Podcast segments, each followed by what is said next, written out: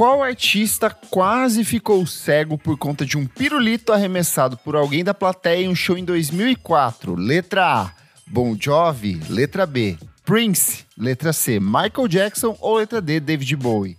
Nick Silva. David Bowie. Ponto pro Nick. Oi, pessoal, eu sou o Kleber Fak. Olá, pessoal, eu sou Isadora Almeida. Olá, eu sou o Renan Guerra. Eu sou o Nick Silva. E no programa de hoje a gente vai conversar sobre uma série de ataques recentes contra artistas, a eterna polêmica do uso de celulares em shows e outros comportamentos bizarros. Para responder, será que nós precisamos de um manual de etiquetas para fãs, meus amigos? Mas antes, o que, meu amigo Renan Guerra do sketch? Antes sketch musical, como diria o Nick. É... Agora eu perdi pela bobagem que dá. Ai, antes de começar, você pode seguir a gente nas redes sociais, arroba podcast VFSM no Instagram e no Twitter. E agora também no Threads, né? Não sabemos se essa rede vai vingar, ah, mas ela está lá existindo. É. Então você pode já garantir o seu, o seu follow, né, gente, por lá. Além disso, você pode apoiar a gente no padrim.com.br barra podcast VFSM. A partir de cinco reais você já tem acesso ao nosso grupo fechado para apoiadores no Telegram. E você também tem acesso a vários conteúdos com bastante antecedência. Além disso, você pode participar aqui das nossas gravações ao vivo. Olha, hoje a sala está cheia, né, Kleber? Exato, hoje nós temos aqui, ó, Fabrício Neri, Beatruzes, Beatruzes que ganhou dedicatória de música ontem na discotecagem que a gente fez, ganhou uh. minha Carly Rae Jepsen ali pra ela, Tuane Malman, Gabriel Benevides, Jefferson Kozenieski, Gabriel Cordeiro e Sam, simplesmente Sam. Lembrando que nossos ouvintes patrocinadores também é, receberam camisetas exclusivas nos últimos dias. Tem muita gente postando fotos ali. A, a Tuane já postou com a camisa dela lá no set do novo filme do Wes Anderson. Tem gente Mentira, ela tá indo pro show do Jota Quest. Tem gente usando a camisa lá no Japão. Então, assim, olha, é muito chique. Pessoas do mundo inteiro usando a É uma febre, marca. né? Não tem o que falar. Febre, só se fala de outra coisa. Não tem jeito. ai, ai. Vamos falar sobre música, gente? Ah, vamos, vamos Bora. sim, hein? Vamos. Por que todo mundo esqueceu como se comportar em shows? Essa foi a pergunta que o jornalista Brian Heath fez em um artigo e podcast recente publicado no site da revista Rolling Stone. E o Heath tem seus motivos, seus muitos motivos para levantar essa pergunta. Há poucas semanas, um fã jogou um telefone na cara da Bibi Rex durante uma apresentação ao vivo da cantora. As imagens publicadas nas redes sociais mostram o aparelho sendo arremessado por uma pessoa que não aparece no vídeo em direção ao palco. O celular atinge o rosto da cantora que imediatamente se ajoelha no chão tampando o rosto ali. A polícia de Nova York confirmou em comunicado que Nicolas Malvagner, de 27 anos, um bebê, gente, uma criança que não sabe o que faz, foi preso sobre Exato, foi preso sob acusação de agressão por jogar o telefone intencionalmente. O Nicholas falou com jornalistas sobre o ocorrido enquanto deixava a corte criminal de Manhattan, onde foi indiciado por agressão e ameaça. Abre aspas. Eu tentei ver se conseguia acertá-la com o celular no fim do show porque achei que poderia ser divertido, disse o jovem Nossa, inocente. Cara. Nossa, e cara. ele ainda também explicou prestativamente é uma tendência do TikTok. A cantora que compartilhou imagens dos hematomas causados pelo aparelho nas redes sociais ficou com o olho roxo e precisou levar três pontos no rosto devido a um corte no supercílio. O problema é que essa foi apenas a primeira de uma série de outros casos completamente bizarros que aconteceram nesses últimos meses. Quem também passou por algo muito semelhante foi a Ava Max. Em um recente show na cidade de Los Angeles, Max foi surpreendida por um homem que invadiu o palco e tentou agredi-la com um tapa no rosto, machucando a parte interna do olho da cantora. Os seguranças conseguiram deter o homem, mas ainda assim ela conseguiu partir para cima da cantora e atingir ela.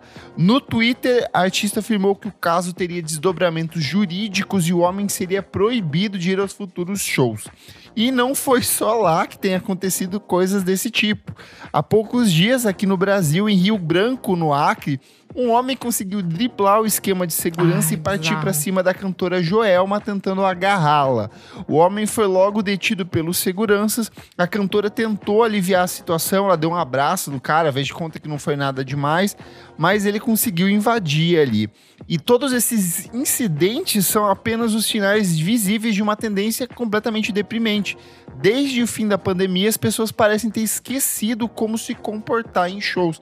É meio que uma ânsia de celebrar esses dias perdidos. As pessoas simplesmente estão invadindo os palcos e têm proporcionado momentos completamente bizarros.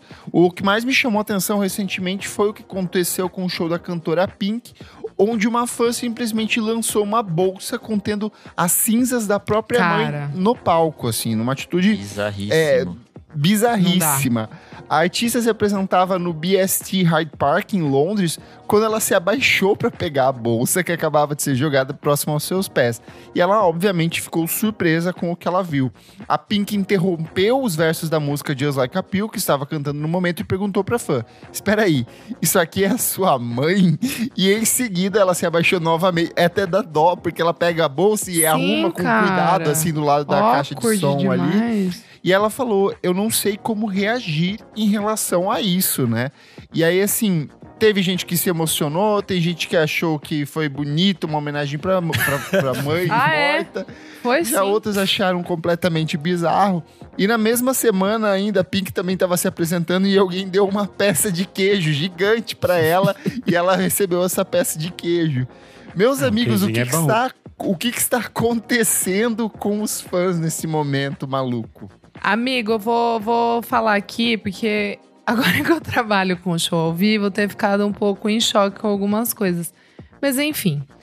O que, eu tá- o que eu tô pensando é que as pessoas estão sem ídolos, assim, tipo, tá todo mundo muito dodói da cabeça. Principalmente as pessoas que gostam de artistas é, do pop, né? Do mainstream. Um caso bizarro é o dos fãs da Taylor, do tipo. Do 80s nem tanto. O pessoal tava lá nas barraquinhas, saíram e depois voltaram, tudo certo. Mas da Taylor, que eles acabaram, tipo, mudando o lugar da fila e todo mundo ficou embaixo de uma ponte, sem segurança, o que eu achei, tipo assim, completamente insano. Isso era só pra comprar o ingresso. Então imagina o que vai ser no- Quando- quando nos shows, shows, né? assim. É. E aí eu fico pensando que eu, eu acho que é isso. As pessoas ficam o dia inteiro na rede social, elas acham que elas têm, que elas são amigas desses artistas, que elas têm, tipo, uma intimidade que não existe, porque esses artistas não conhecem essas pessoas. E aí elas ficam nessa ânsia de querer chamar atenção, de querer, tipo, dizer, ah, oi, sou eu, sabe? Tipo, ah, oi, a gente, tipo, ficou o dia inteiro conectados. Só que não. Então eu acho que isso tá mexendo muito com a cabeça das pessoas, principalmente os jovens, que eles estão perdendo essa noção de, do que, que é real e o que, que não é. Ai, Matrix, né? Ai, meu Deus, que coisa. meio Black Mirror, né? Meio Black Mirror. Mas é, tipo, então eu tô ficando meio assustada. E até velho, tá? Tem uns velho bem sem noção que, tipo, fica na ânsia de querer curtir show e aí se passa, fica bebum, esbarrando as pessoas, querendo gritar, sabe? Tipo, tem uma coisa legal você confraternizar com os amigos e tal, mas tem um pessoal que, olha, tá se passando. Não sei se é porque Foi ficaram muito tempo. Eu sou dessas também, para. Meu irmão ficava com vergonha de mim quando eu era jovenzinha e ficava pulando e gritando no show. Mas eu não atrapalhava o show de ninguém, né?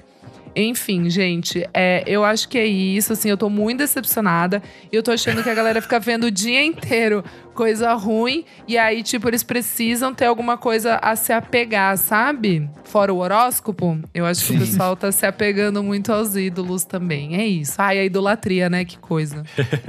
Ah, eu acho que tem um, um negócio desses exemplos que o Kleber trouxe na pauta. 75% tem a, a mesma coisa em comum. São duas. Uma é homem fazendo omisse, tipo, Sim. homem sendo escroto pra caralho. E outra coisa é que as vítimas são todas mulheres, né? Tipo, É isso que eu ia falar, a maioria é mulher mesmo aqui. E aí, cara, assim. Ah, mas tem é- bastante menina louca também, tá? Não é, não é, É, só tem um, um exemplo que eu achei foi recente aqui do, no Brasil, no show do MC Daniel, a menina simplesmente tá com um negócio na cara dele. E aí, tipo, quase acerta. Aí ele para o show e vai conversar. Tipo assim, por que você tacou? Aí ela fica falando, ah, eu gosto de você. Era tipo uma bala, um mentos, alguma coisa assim. Só que daí ele fala, tipo, se você gosta de mim, por que você tá tacando um negócio na minha cara? Aí ele pede pros seguranças tirarem ela do, do show. E ela fica brava. Ela Certíssimo. fica tipo assim, ah, eu, eu tava só querendo te dar um negócio. Mas por Ah, que, que é, as pessoas beleza. tacam na cara das outras? Não tem lógica pra mim. Mas enfim, segue seu raciocínio, Nick, senão eu vou interromper. Não, e é isso, assim, tipo, é, no fim é uma agressão, sabe? Tipo, é, é violência, não, não tem nada de, de bonitinho ou de qualquer coisa assim. E acho que o pior exemplo é o primeiro aí da Baby Rexa, do maluco que achou que podia ser engraçado tacar o rolê na, na cara da, da mulher, quase cegou ela, enfim. É tipo, é muito escroto, assim. E outra, é uma coisa que me espanta é isso ser tendência no TikTok. Ou seja, tipo, tem muita gente fazendo e replicando dessas paradas. As pessoas querem. Eu odeio TikTok. Eu adoro TikTok, Eu adoro defendo Eu TikTok. TikTok. TikTok. As pessoas, eu me informo só pelo TikTok agora, não vejo mais jornal. Mas o importante é, as pessoas realmente querem, isso não é só do TikTok, mas é de toda a nossa era Sim. das redes sociais. As pessoas querem viralizar, elas querem ser o assunto do momento, elas querem ser a nova coisa que estamos comentando. Então, as pessoas querem fazer uma cena em algum show que elas vão virar o momento específico que vai se dizer: ah, eu tava aí nesse momento, eu vi isso acontecer e eu que estava gravando, sabe? As pessoas querem aparecer dessa forma também. E aí isso gera cenas absurdas. É, por exemplo. Teve aquele show recente de uma banda de K-pop nos Estados Unidos. É uma banda chamada NMIXX. Aí elas estão tocando e de repente a menina, uma das cantoras, olha, tem um bebê subindo no palco, assim, Meu engatinhando, e ela fica Deus! muito assustada. Aí ela pega o bebê e, tipo, devolve pra mãe, como que diz, gente, cuida do bebê, o bebê nem devia estar aqui, muito menos engatinhando no palco. E aí, quando ela tá tentando devolver o bebê assustada, as pessoas obviamente estão filmando e ficam dizendo assim: ai, take a picture, take a picture, como se quisessem que ela tirasse uma foto com o bebê. E ela fica assim, tipo, sem entender, sabe? Eu acho que as pessoas fazem as coisas também porque elas querem ser esse momento de, de ter o momento de fama Virar delas. Elas, é, elas querem um né? protagonismo, é, exatamente. De uma coisa que elas não são protagonistas, que elas só estão ali pra apreciar como todo mundo. Eu parto sempre do pensamento assim: imagina que você tá trabalhando no seu trabalho, sentado, e alguém simplesmente agarra você do nada, ou alguém taca alguma coisa na sua cara, gente. Isso seria completamente errado. Então, pra mim, é a mesma lógica. E aí eu fico pensando, por exemplo, rola muito em, em show de drag também, da galera invadir o palco. A Glória Groove já uma vez parou o show e já fez assim, ó, não, não, não, não, pro cara que tava tentando subir. É, Maria Bethânia mano. também, tipo, então eu, eu acho muito. Na Rio da Betânia, a muito- menina tenta beijar o pé dela, ela sai correndo. É, tipo, Fica é meio que surreal. As pessoas têm esse. As, as pessoas parece que elas não entendem que aquilo ali não é uma coisa só sua, é uma coisa a ser compartilhada e que existe um limite, né? E é o limite do artista, tipo, o palco é dele, não é você. Você não tem que usufruir. Se essa pessoa te chamar pro palco, beleza, cria o seu momento, mas nunca é, é, interfira nessa lógica. Você falou desse negócio de invadir o palco, eu lembrei de um. De um de uma cena que engraçada que viralizou esses dias, que uma, uma fã do Lu Santana invadiu o palco dele. E aí ela tenta, vai tentar agarrar ele. Aí ele tenta fazer a linha simpática, tipo a Joelma, assim, ah, pode Sim. vir, dá um abraço. Aí chega uma outra segurança pra tirar a menina. Só que o Lu acha que essa outra segurança também é uma fã. Daí diz, não, vamos tirar uma foto. Daí ele vai abraçar a segurança e a segurança vai, sai, viadinho, sai daqui, menino, eu quero sair com essa garota do palco. Eu gosto muito. Eu gosto muito de um que é a da Zilia Banks, que ela tá cantando, alguém joga uma garrafa de água nela. Ela pega a garrafa no ar, joga no chão e sai do palco. Tipo, acabou o show. A gente tá gente vendo tava vendo isso hoje. hoje. Eu acho Perfeito. muito. Eu acho que é a melhor atitude. Eu acho que as pessoas têm que começar a sentir o peso das consequências dela. Jogou alguma coisa, parou o show e foi embora. E, tipo assim, Nossa, peguei minhas coisas e foi embora, não queria mais voltar. é, eu faria isso sempre. assim. Ai, Badawi das A ideias. Chega. Mas quando a gente tá discotecando, a gente passa por um, um décimo disso, que é a pessoa bêbada que chega pra pedir música, que É. passa com aquele copo de caipirinha em Nossa, cima da cara. picape, assim, querendo pedir música e derru- derramando água. É, fala, vai lá, Gata, derruba aí. Sai derruba daqui, aí. vai pra lá. Você vai molhar um negócio que custa 30 E ainda mil, fica 40 bravo se mil você não reais. tem a, a É. música. A Nossa, música, assim, é chatíssimo. E os que chegam com o negocinho assim, que é animado, sabe com a telinha do celular que vai passando o nome da música? Pô, pelo amor de Deus, gente, parem, por favor. Mas eu tenho uma, uma pergunta pra vocês. Vocês acham que isso é de fato um comportamento pós-pandemia? Ou essa relação maluca com os fãs é uma coisa que já existe há bastante tempo? Essa atitude Sempre de. Teve. O que, que muda nesse cenário recente, sabe? Eu, eu acho que é, é essa tiktokização da- das paradas. Tipo, as pessoas ficando tudo lelé das ideias, cabecinha fraca. Essas crianças, entendeu? Eu tô de saco cheio, bicho. Eu tô bem poucas com essa galera, entendeu? Acho uma palhaçada fazer isso. Eu acho que tem essa relação de que sempre existiu, tanto que a gente sempre teve pessoas tentando invadir palcos, sempre tem que ter segurança, as pessoas parecem que não, Sim, que não sim, sabem raci- raciocinar, que é tipo um profissional ali fazendo o trabalho dele no palco. Mas eu acho que a gente teve uma, um aumento dessas, dessas, dessas questões, até porque a gente teve um aumento de é, grandes turnês, de é, turnês mais longas. Os artistas estão trabalhando muito mais nesse pós-pandemia, que é algo que a gente já comentou aqui, que eles têm feito longas turnês, eles têm ido a muitos lugares que às vezes eles estão indo pela primeira vez. Então a gente tem turnês mais longas, as pessoas querem é, criar esse momento de uma forma meio. é, Forçada, assim, né? é, meio maluca, né? Fora da curva, assim, não sei explicar, não sei a a melhor palavra pra isso. Mas e aí tentam criar essas, essas, essas situações para que elas também chamem atenção no meio desse caos todo. Então eu acho que as coisas, as coisas aumentam de, com uma proporção diferente. Até pelo fato de que a gente acaba sendo impactado por esses acontecimentos via, obviamente, TikTok, internet e todos os vídeos que acabam surgindo relativos a cada um desses acontecimentos. Próxima tendência: assassinar um artista no palco. Eu Ai, matei que o meu e você, sabe? Eu não sei se Uhum. exatamente tem a ver com o pós-pandemia, assim. Tem esse rolê que o Renan falou, que agora tem muito mais show, né, do que tava tendo antes. Mas eu acho que tem, tem bastante a ver com essa coisa de exposição, assim, de, da pessoa querer estar no centro das atenções de alguma forma. Ou de, sei lá, criar um- uma relação, algum vínculo muito forçado com o artista, de uma forma que não faz sentido, assim, tipo. Você vai lem- marcar, lembrar pra sempre a Baby Rexa que vai te odiar, sabe? Não, não é uma relação de amor com esse artista que você teoricamente gosta. Gente, mas sabe? aí John Lennon já. já Eu ia falar né, exatamente. Já É, então, mostraram, já é sempre mostrou, bom lembrar né, que John Lennon foi gente? morto por um fã, por né? um fã, que é a coisa mais insana que existe. Só que eu acho muito que é momento histórico. Tipo, se a gente pega, assim, sei lá, bitomania. Principalmente na Inglaterra, tava num momento tenso, sabe? Tipo, das, das pessoas meio desacreditadas nas coisas. Eu acho, tipo, hoje em dia, como as notícias chegam mais rápido, a gente fica sabendo o que tá acontecendo num país, tipo, que. Nossa, enfim, fica tudo, tudo fica parecendo que, tipo, meu Deus, vai acabar o mundo e, e meu Deus, é aquecimento global, é a guerra na Ucrânia, é não sei o que, não sei o que, não sei o que. Aí todo mundo fica maluquinho das Ah, mas eu acho que o mundo tá acabando Todo há- mundo há muito tempo, ansioso. amiga. Então, Não, amigo, mas é é que eu tô que- falando. Desde o É a- começo, né? É que a perspectiva da É, co- pandemia, é as pessoas ficaram. as pessoas ficaram realmente apartadas e isso cria é, relações diferentes nesse retorno. Isso é natural. A gente Sim. sabia que isso ia acontecer. A forma como as pessoas voltaram é tanto que a gente pode considerar é, uma proporção maior de consumo de álcool, de drogas, de todas essas coisas. As pessoas querem viver 50 anos em 5 porque Sim, perdeu um determinado tempo. E eu acho que, obviamente, isso tem um impacto diferente em pessoas muito jovens. Porque muitas vezes elas começaram a ir a shows após Agora. o fim da pandemia. Então isso impacta de uma forma diferente. Levantei a mão aqui, queria falar. É porque essa semana eu tava conversando com o pessoal no trabalho. Tem três é, pessoas que trabalham comigo que são muito novas, que são de, tipo, nascendo nos anos 2000. Tá. E todas elas completaram 20, 21 anos durante a pandemia. Então, tipo, uma, o primeiro show que ela foi na vida foi o do Paramore, que rolou recentemente. Antes ela não Aham. tinha ido em nenhum show, assim. Então, de fato, são pessoas muito novas que não tiveram esse meio que contato com os shows lá atrás, não sabe como que funciona a dinâmica.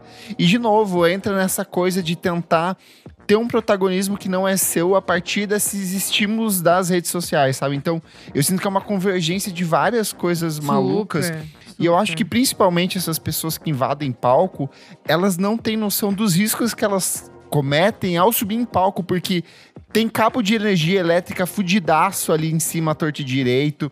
Os equipamentos são caríssimos na maioria das vezes Sim. ali. Então é um risco pra ela, é um risco pro artista, é um risco pra todo mundo que tá, que tá ali envolvido nesse show, né? O padre Marcelo Horst sabe bem disso. Exatamente. Por isso que fã de metal nem se atreve a subir, porque os, os seguranças são uns gigantes armário, bicho. Se eles pegam o fã, eles arrebentam. O cara não quer nem saber. Apoiando a violência. Mas, não, ué? Vai querer subir num lugar que é proibido, caras. É proibido. É proibido. Os fãs de Vai Rolling Stones subir. sabem bem disso, né? Nossa.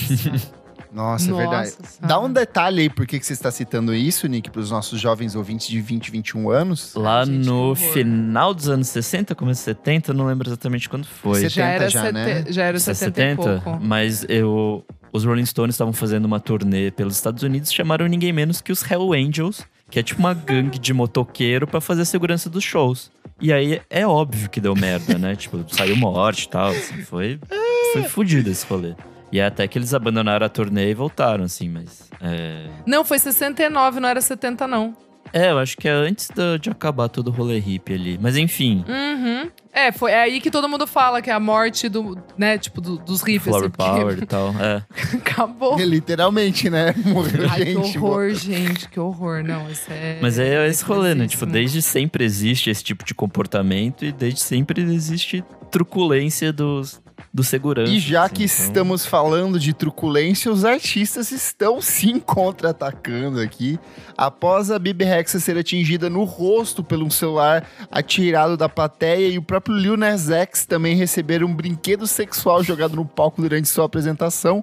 E aí agora, atualizando a lista, porque nesse último final de semana da gravação, o Harry Styles foi atingido no rosto por uma pulseira, alguma coisa jogada da plateia, e o Drake também foi atingido. E aí, no meio de tudo isso, a Adele decidiu se pronunciar recentemente. A cantora fez um apelo para que os fãs parem de fazer isso durante seu show na mais recente turnê em Las Vegas. Momentos antes de distribuir camisetas para o público usando uma arma de espiar camisetas, a cantora questionou: Vocês perceberam como as pessoas estão esquecendo completamente a etiqueta de um show no momento e estão jogando coisas no palco? Vocês já viram isso? Atirem algo em mim e eu mato você. Parem de jogar coisas nos artistas. Ela ainda fala: esse povo perdeu a cabeça. Como pode? E a Miley Cyrus também declarou recentemente que não se sente mais segura em fazer shows em arenas. Ela falou: não há conexão, não há segurança. E elas não são as únicas descontentes. No último ano, uma série de vídeos da Lorde pedindo silêncio dos fãs durante as apresentações ao vivo viralizou nas redes sociais, virou meme até antes da apresentação dela no Primavera Sounds. As pessoas falavam assim: vai fazer pra cima de mim, não, que eu te mando calar a boca, menina. É, Mas- gata. A Lloyd comentou a repercussão em declaração enviada para uma fã, já que ela não é ativa nas redes sociais. Ela falou: Fiz isso naquela música algumas vezes quando queria cantar a capela ou no microfone para que as pessoas pudessem me ouvir. Queria fazer algo diferente. Se você vê os meus shows, sabe como é uma hora e meia de todos nós cantando e gritando juntos. Além disso, esse movimento dramático foi para um álbum chamado literalmente Melodrama. Então, não se estressem tanto, complementou, ressaltando que o silêncio que ela pede apenas em momentos específicos, como na música Writer in the Dark. E no mundo todo, é, diversos relatos de artistas incomodados com o comportamento do público pipocam nas redes sociais, principalmente em shows de abertura, onde a pessoa, a galera tá ali pra ver o, o artista principal, o protagonista do show, e, o, e a galera da plateia simplesmente não cala a boca nesse show de abertura. E a gente passou por algo bastante parecido com isso recentemente no Mita Festival, no show do Bad Bad Not Good, enquanto dava pra ouvir muito mais a plateia conversando do que necessariamente o show da banda em cima do palco. E aí, meus amigos, querem comentar? É curioso que a gente pensar, porque esse, esse movimento de as pessoas serem mal educadas e agressivas quando é um show que elas não gostam elas estão esperando outra coisa, até já era algo que era usual, né? Sempre Sim. aconteceu na história. A gente tem o Carlinhos Brau levando eh, garrafada d'água no show do Rock in Rio. A gente Eu tem, sou eh, inatingível! Nada me atinge! Nossa, mano. Nossa. A gente já comentou por aqui do festival do de Woodstock de 1999. As pessoas ficam tacando coisa na Sheryl Crow, em todas as mulheres. Todas essas coisas sempre aconteciam. Eu acho que a diferença nesse momento é que a gente tá vendo assim: as pessoas teoricamente são fãs e elas querem tacar coisa no artista que elas gostam. E aí, isso pra mim, eu acho que é um, é um novo cenário, né? Porque, por exemplo, no caso do, do show que a gente viu do Bad Bad Not Good, as pessoas foram mal educadas porque elas realmente Sim. são mal educadas. E aí eu acho Sim. que é uma questão é, atemporal que as pessoas são mal educadas para viver em sociedade. Ponto. E elas não respeitam umas às outras. E eu acho que esse dia específico do show da Lana Del Rey foi uma repetição de casos que a gente viu isso acontecendo. Tanto que um dos vídeos que viralizou desse dia é a menina sentada nos ombros do, de alguém e as pessoas ficam tacando coisa na cabeça dela. Ah, eu amo. É engraçado, mas só vontade de. E aí até que alguém puxa o cabelo dela pra tentar fazer ela descer, porque ela tá atrapalhando o show das outras pessoas. Ah, eu, Eu acho, acho bem que feito. isso- Tem que fazer. Isso acontece bastante, né? Que é a mesma discussão quando as pessoas levam cartazes, por exemplo, e ficam atrapalhando a vista dos outros, né? Também tem isso. Já que eu falei dessa, dessa questão do, do cartaz, eu até lembrei que esses tempos virou rinha de fandoms, porque ah, tinha uma, teve um show da Ludmilla que tinha uma fã com um cartazinho dizendo Ludmilla, sou sua fã. E aí a Ludmilla, em algum momento um- entre as músicas, ela agradeceu o cartaz da menina e pediu pra trazerem a menina até o palco. E aí ela. Só que era um cartazinho pequenininho, gente, era uma criança. Ok. Aí as pessoas rivalizaram com o vídeo da Anitta. Porque no, no show da Anitta, ela tá também fazendo uma pausa ali, ela tá comendo o salgadinho pelo qual ela é patrocinada. E aí ela fala pro menino assim: Ah, já vi o seu cartaz, muito bonito, mas agora abaixa, porque as pessoas de trás querem ver o Querem show. ver. Aí as pessoas tiraram a Anitta como mal educada. Só que, tipo, alguém na frente do show com um cartaz. Ah, atrapalha pra ok, tem, cacete. tem um momento que, ok, você pode levantar o cartaz, o artista vai Sim, mas depois sim. baixa o cartaz. Você fica o Claro. tempo inteiro, o cartaz atrapalha as outras pessoas. Daí a Anitta saiu como mal educada, né? Porque tudo é culpa da Anitta no Brasil. Ô, louco. Eu tô vendo que daqui a pouco vai virar igual o estádio de futebol, assim. Vai ter aqueles bandeirão, a galera colocando bandeirão. É, que nem o Glastonbury, que eu levo um monte de bandeira, fica lá com as bandeiras. Tudo na frente do palco, os bandeirão gigante. É Só que lá. eu adoro, eu adoro ficar caçando mas- a bandeira do Brasil. Eu tô É, brincando, amigo. É, cultura É que no deles é Glastonbury gigantesco. é, é- é- o negócio é grande, então não, E é tecnicamente alto, não atrapalha é. a visão Sim, das sim. pessoas, né? Bom, mas como nós chegamos nesse ponto? Esses artistas importantes com coisas a dizer e música pra fazer, então não é função deles explicar porque idiotas não devem jogar coisas neles ou subir em cima do palco, mas é mais simples do que isso. Eles são seres humanos, eles são vulneráveis, eles estão ali propensos a serem atacados por essas pessoas porque eles estão no momento de entrega artística ali em cima do palco. Mas o que esses incidentes têm em comum é uma bizarra falta de respeito, a necessidade de atenção de personagem principal, a ignorância dos limites de uma criança. Isso não é entusiasmo de fãs exagerados, isso é pura hostilidade disfarçada de fandom. É uma pressão gigantesca, como se o público invertesse a lógica do culto de celebridade em favor desse uso ilimitado do artista. E ai de quem se recusa. Eu acho que o exemplo do que o Renan trouxe da Anitta é bem representativo disso, do quanto o artista precisa ser é, submisso ao público e, e atender a todos esses, desejos do público. E um cara que passou por isso recentemente foi o próprio David Grohl, que é conhecido por um dos caras mais gente boas do rock, mas que ele é, viralizou um vídeo dele ele se recusando a dar autógrafo para os fãs. E aí ele teve que explicar que ele não dá mais autógrafos para ninguém porque as pessoas passaram a comercializar os autógrafos sim, dele. Sim, Então, sim. o Paul McCartney também é um cara que já falou que não faz isso, ele não dá mais autógrafos, porque as pessoas saem dali e botam pra vender no eBay e os fãs apaixonados pelo artista acabam pagando, né? Então, ele reserva as, as assinaturas dele, principalmente assinaturas em instrumentos, para eventos de doações, né? Então, de caridade, ele vai lá, assina alguma coisa e, e acaba Anos 3 levantando dinheiro em cima, é, em cima 3 mil. disso.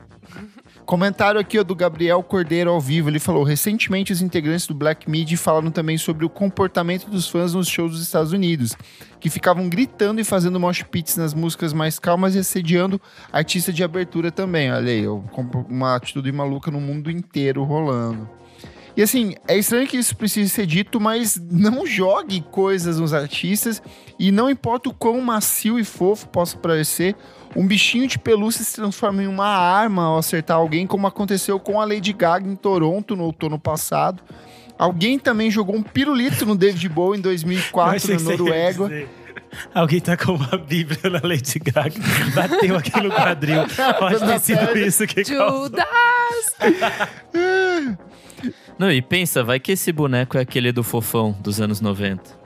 Que, Aí que tinha tinha a uma adaga. mortal. Tinha uma adaga dentro do boneco. gente. Imagina se o celular que cai no BB Rexa fosse o Nokia daqueles tijolão antigo.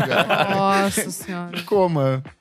O, nessa, nessa discussão toda, o jornalista Rob Sheffield, também da Rolling Stone, escreveu: Ninguém quer que os shows se transformem em infernos de segurança de aeroportos com buscas em cavidades corporais. Seus entes queridos idosos não precisam do agravamento de alterar seu testamento para dizer: A propósito, depois que eu morrer, se alguém parecer uma boa ideia bombardear uma lenda de música trabalhadora com os restos do meu cadáver incinerado, mude para descafeinado e pense novamente. Então, tirando sarro desse- dessa fã que levou é, o, as cinzas da mãe pra Pink.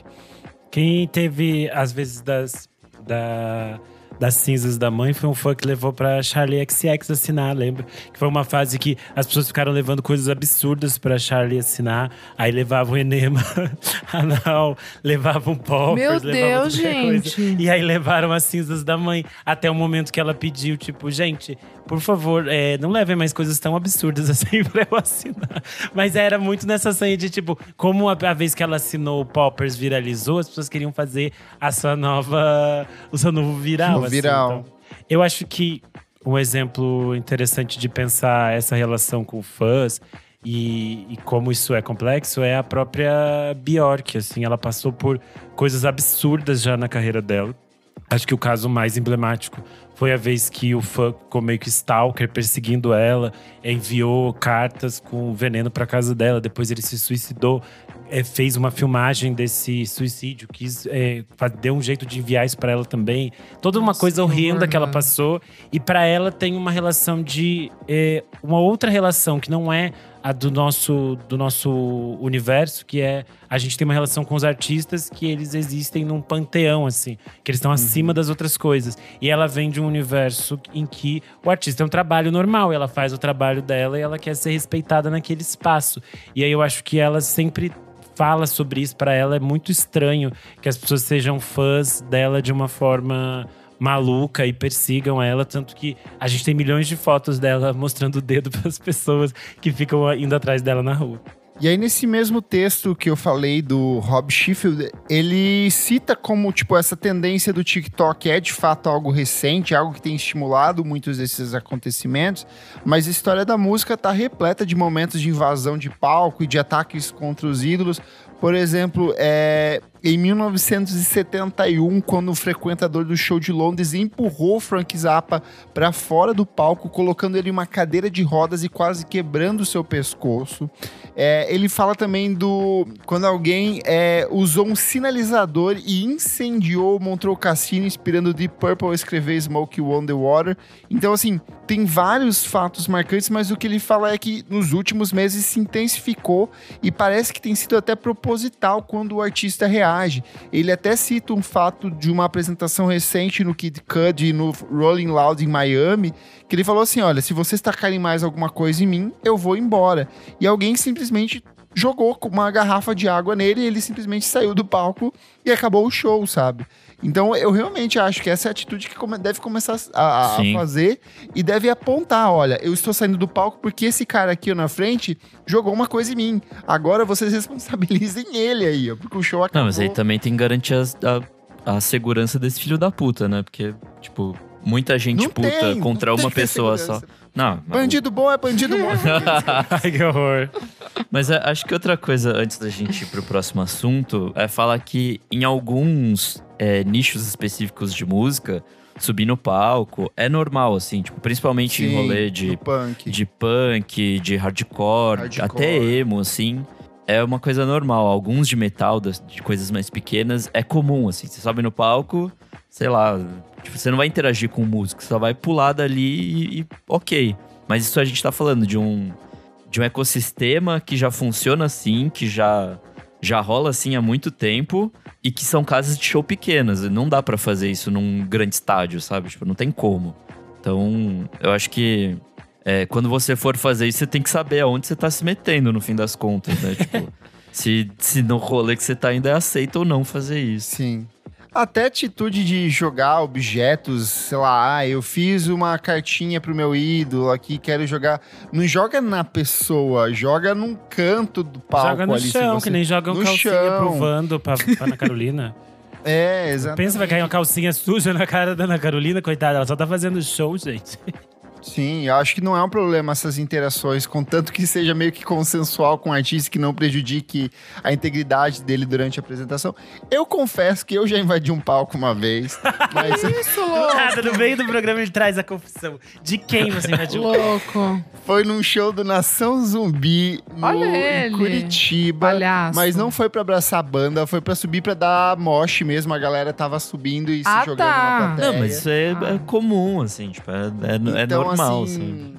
Tudo de boa. Não, não é normal, é bem bobo. Como Agora não? pensando assim, foi uma atitude bem escrota e boba. Ué, amigo, mas show de hardcore é assim. Mas é nação Tipo, zumbi, do não era como Nação- se fosse Então- a coisa assim, mas... Eu sei, Ah, mas as É, pessoas mas fazem eles... esse tipo de coisa que nem É. no show do Baiana System, por exemplo. Tá- As pessoas têm- é um exato, costume, tá. você sabe como funciona. Exato, é que eu acho que tem, assim, exato. contratos pré-estabelecidos quando você vai em Sim. determinados shows. Tipo assim, eu vou no show do Baiana System, eu sei que eu não quero é, bagunçar minha roupinha nem minha bolsinha, então eu não fico no Exato. meio, porque eu sei que as pessoas vão pular No e vão fazer roda. coisas.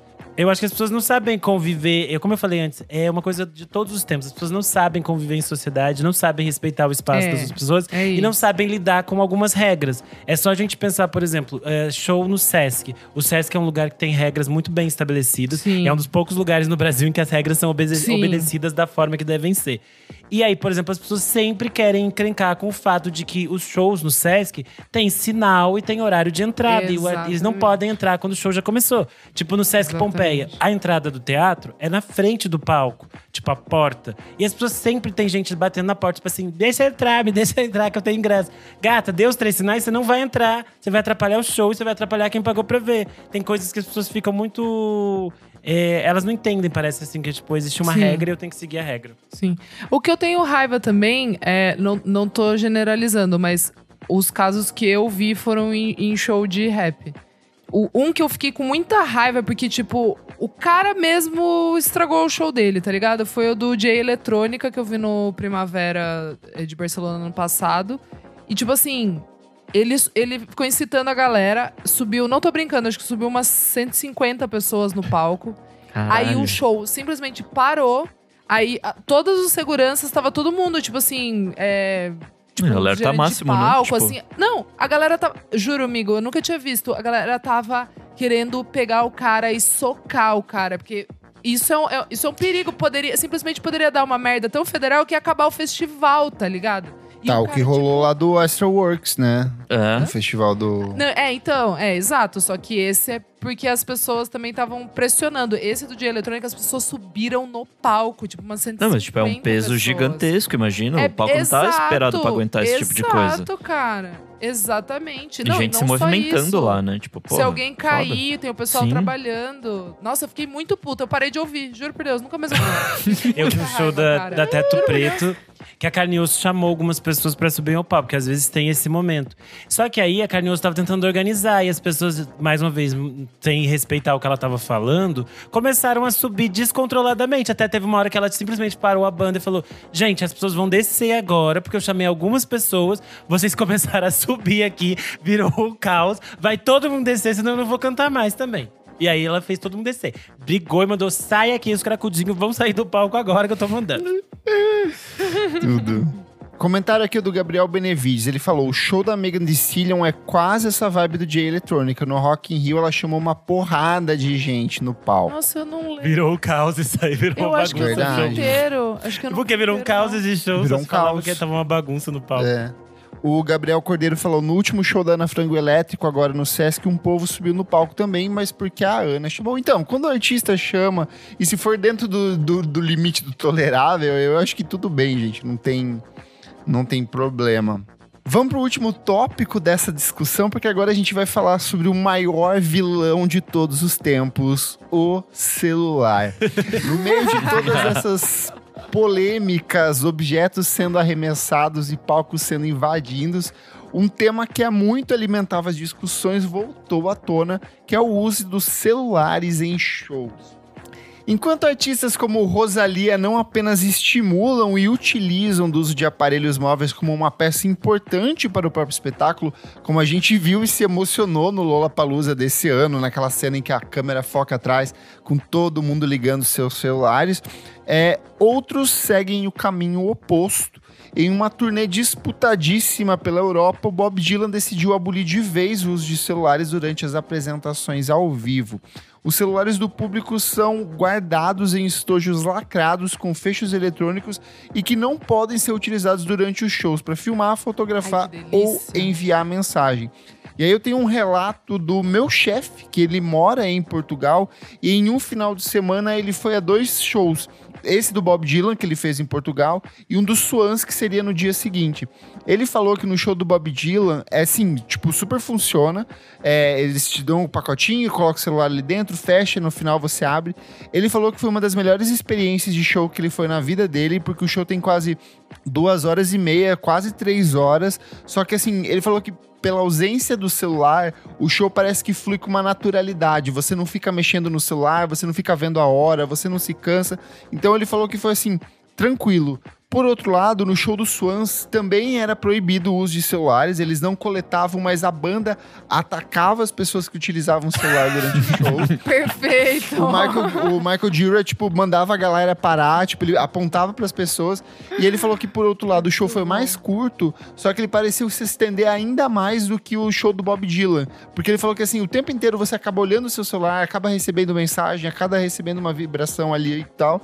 Então, assim, ele falou que achou curioso essa relação de como, de fato, interfere na, na questão do, do celular, né? A Madonna já tinha testado isso né, na Sim. turnê do Madame X. Ela Sim. também recolhia os celulares, os celulares ficavam fora. Eu Você tenho nem entrava que com o foi celular. em Portugal. É, o Zé Pedro também foi nesse de, de que eles tiravam o celular e você realmente, seu celular ficava guardado lá numa salinha. Sim. Óbvio, tinha Uhum. que ter toda uma logística pra isso. Mas era interessante que no caso da Madonna, além de ter esse, esse fato curioso, lembro que na época criou-se uma mística, assim. Porque as pessoas não sabiam o que acontecia no show. era. Aí Uhum. era só tipo assim, ai, o fulano foi, ele contou que parece que na música X ela dança de tal jeito, mas a gente não sabe o que ela faz. Porque a gente não tinha celular pra filmar. Aí No fim, um era só truque universo. pra esconder um disco ruim. Ela, tá, ela tá doente agora, não pode falar dela. por Não Ai, favor. pode falar, disco não maravilhoso. Eu te amo, mano. É, no, no show do Primavera Sound, a Bjork também pediu para as pessoas não usarem o celular, né? É verdade. Mas ela é. também não ficou, tipo, brigando com as pessoas. Também as pessoas, cada um é adulto, faz o que quer da vida, né? Mas eu acho que ah, tem uns artistas que ficam incomodados. E eu acho que tem a ver com, às vezes, as pessoas ficam fazendo, sei lá, o seu, é, o seu DVD, né, do artista, numa qualidade É, VGA, que é depois ela nunca mais vai assistir. Porque, tipo, normal você fazer um vídeo, fazer uma coisa, mas tem pessoas que ficam o tempo inteiro, que ela só olha pela tela do celular e não vê nem o show que tá vendo. Isso não se aplica ao nosso querido amigo Alexandre Matias, tá? Porque ele fica no cantinho do palco filmando. Não, ele é o maior, dele. não tem jeito, Não, cara. ele não atrapalha no outro ninguém, depois ele dia- sobe no YouTube. No é outro tipo dia você já da- vai. É. Os fãs da Beyoncé, que o menino fica usando né, aqui na cabeça pra Perfeito. fazer a live pra gente. Entendeu? Ele não tava atrapalhando ninguém, ele tava Não. É serviço, informação. é É, ser- não, serviço. salve pro Matias, cara. No outro dia eu já vou buscar lá, se já coloca show completo, tá lá. Alexandre Matias, cara, não tem jeito, é ele. A Às vezes eu Brenda. falo até. Eu já. Eu eu falei pro Lúcio, um dia.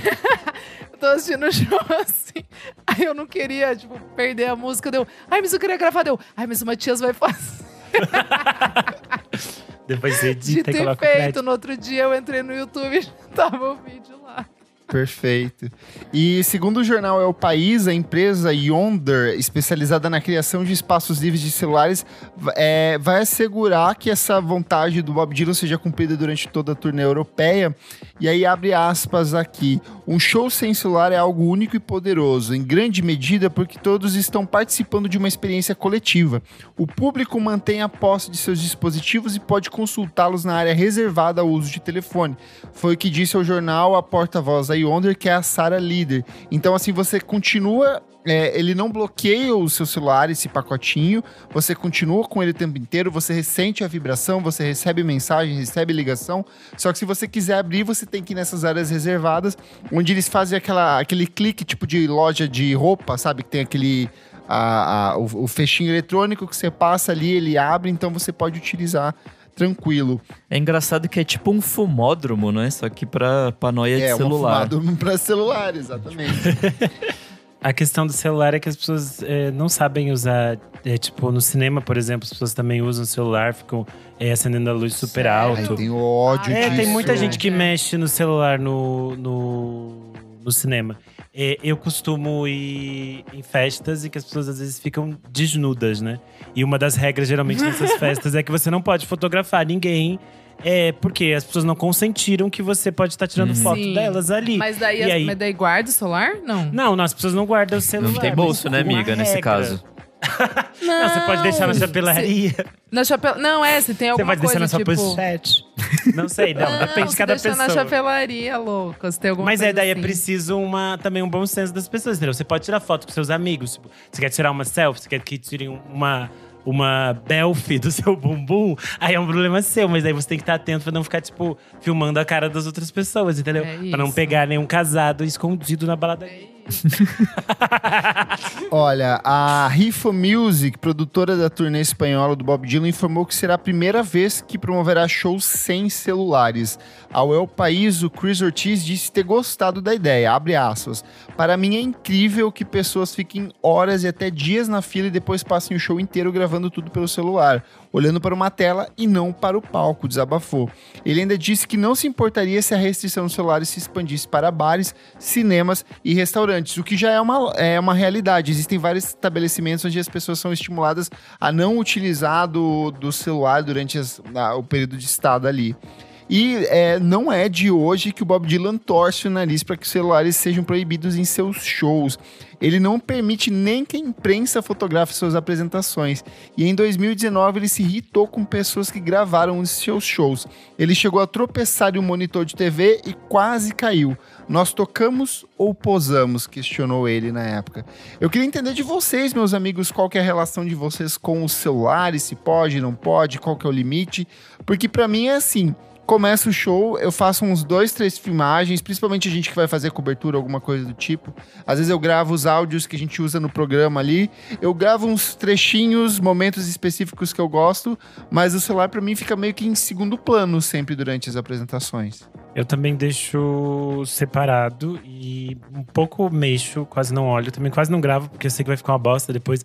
Eu nem vou usar aquele vídeo, porque vai ficar horrível, o som está estourado. Mas é isso, é mais pra às vezes você ter uma lembrança, alguma coisa, mas também nada demais. E é, sei lá, a experiência, por exemplo, de, de ir no cinema, eu sempre acho fantástico, que eu consigo, eu entro e desligo o celular e fico assim. É, o modo- como é fantástico ficar duas horas sem o celular e ninguém morreu. Olha que legal. E a gente às vezes tá vendo coisa em casa, você fica mexendo no celular. É meio que É. um hábito normal. Sim. A gente tá destruído, corroído pela internet. Tá, tá Vai, vai, tá assistindo o filme, daí dá aquela pausa pra ir no banheiro pra fazer xixi, daí já pega o celular, daí começa a rolar no TikTok enquanto faz Aí xixi. Tá vendo três horas de Exato, TikTok de e não consegue terminar um TikTok. filme de 90 minutos. É, eu acho engraçado esse negócio, porque, tipo, sei lá, todo mundo agora, tipo, quer gerar conteúdo, sabe? Tipo, cara, vê seu show aí, cara. Na boa, assim, tipo.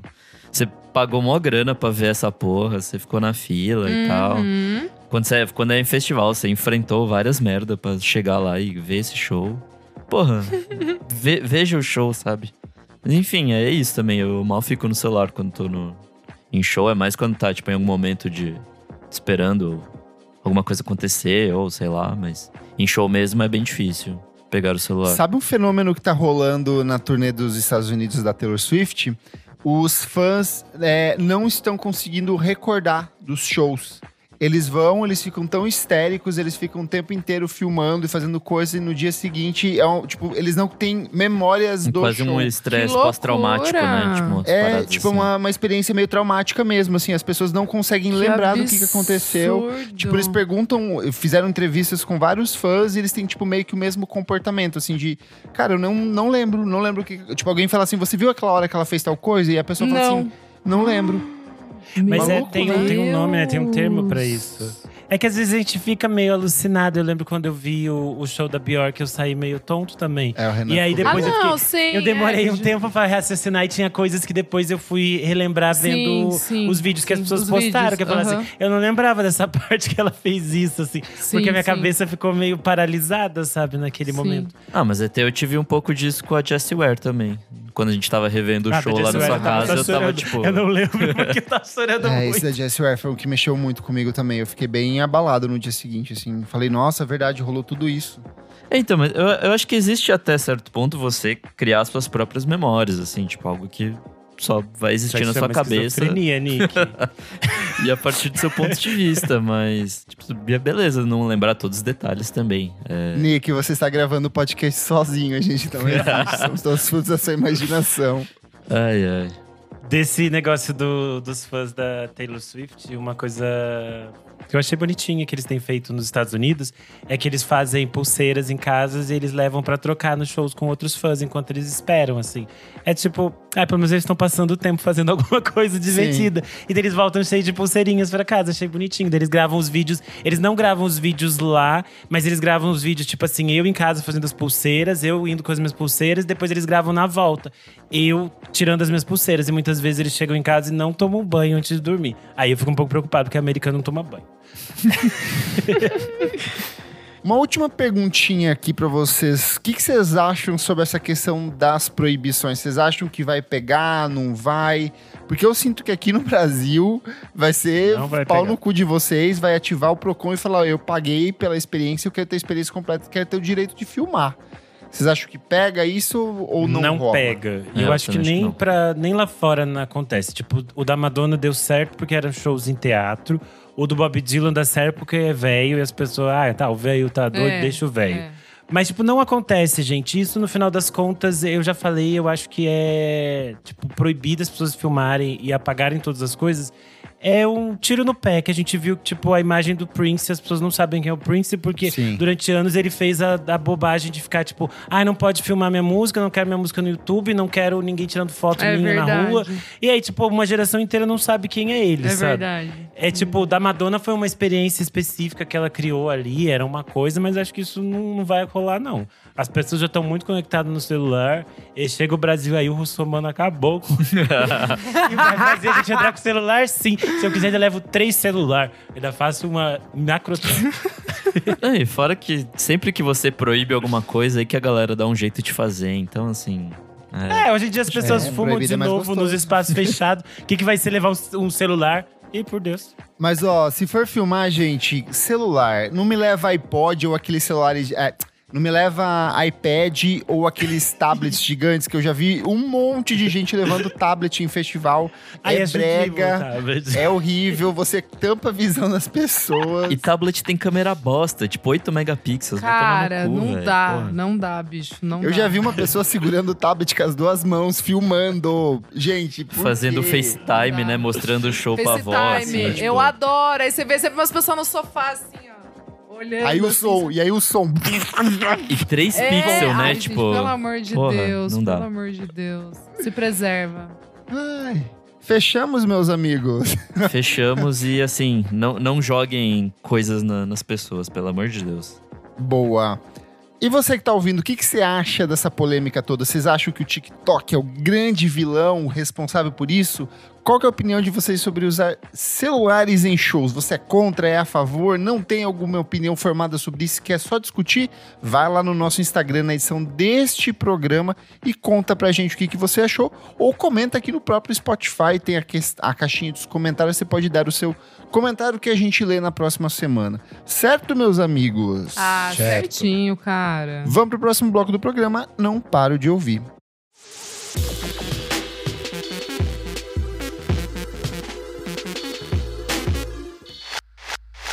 Segundo bloco do programa, Isadora Almeida, o que, que é essa sessão aqui no nosso podcast? Ah, aqui a gente vai trazer as nossas dicas da semana, o que a gente ouviu e a gente não para de ouvir. E hoje nós temos um disco da semana e uma música temos. da semana. Eu acho que a gente pode Temos. começar pelo disco aqui. Anony and the Johnsons Putz. com My Back Was a Bridge for You to Cross. É o primeiro álbum de estúdio da Anony em parceria com os The Johnsons em mais de uma década. Um trabalho que traz a imagem de capa da Marsha P. Johnson, que é a grande inspiração para o trabalho da Anony. Elas que se conheceram em 1992 e seis dias depois a Marsha seria teria o corpo dela ser encontrado nas águas do rio Hudson. Descasso e eu arrisco Nossa. a dizer que talvez, se não surgir mais nada daqui pelos Nossa. próximos meses, disco do ano fácil, fácil, fácil. Mas, Olha. Renanzinho, que eu sei que é apaixonado, como foi o impacto ao ouvir esse disco? É absurdo, assim. Eu sou muito apaixonado pela Anony e acho que ela vinha numa fase eh, mais eletrônica, né? Ela lançou o disco solo, ela estava fazendo outros projetos e eh, foi muito interessante ver esse retorno dela ao lado do The Johnsons.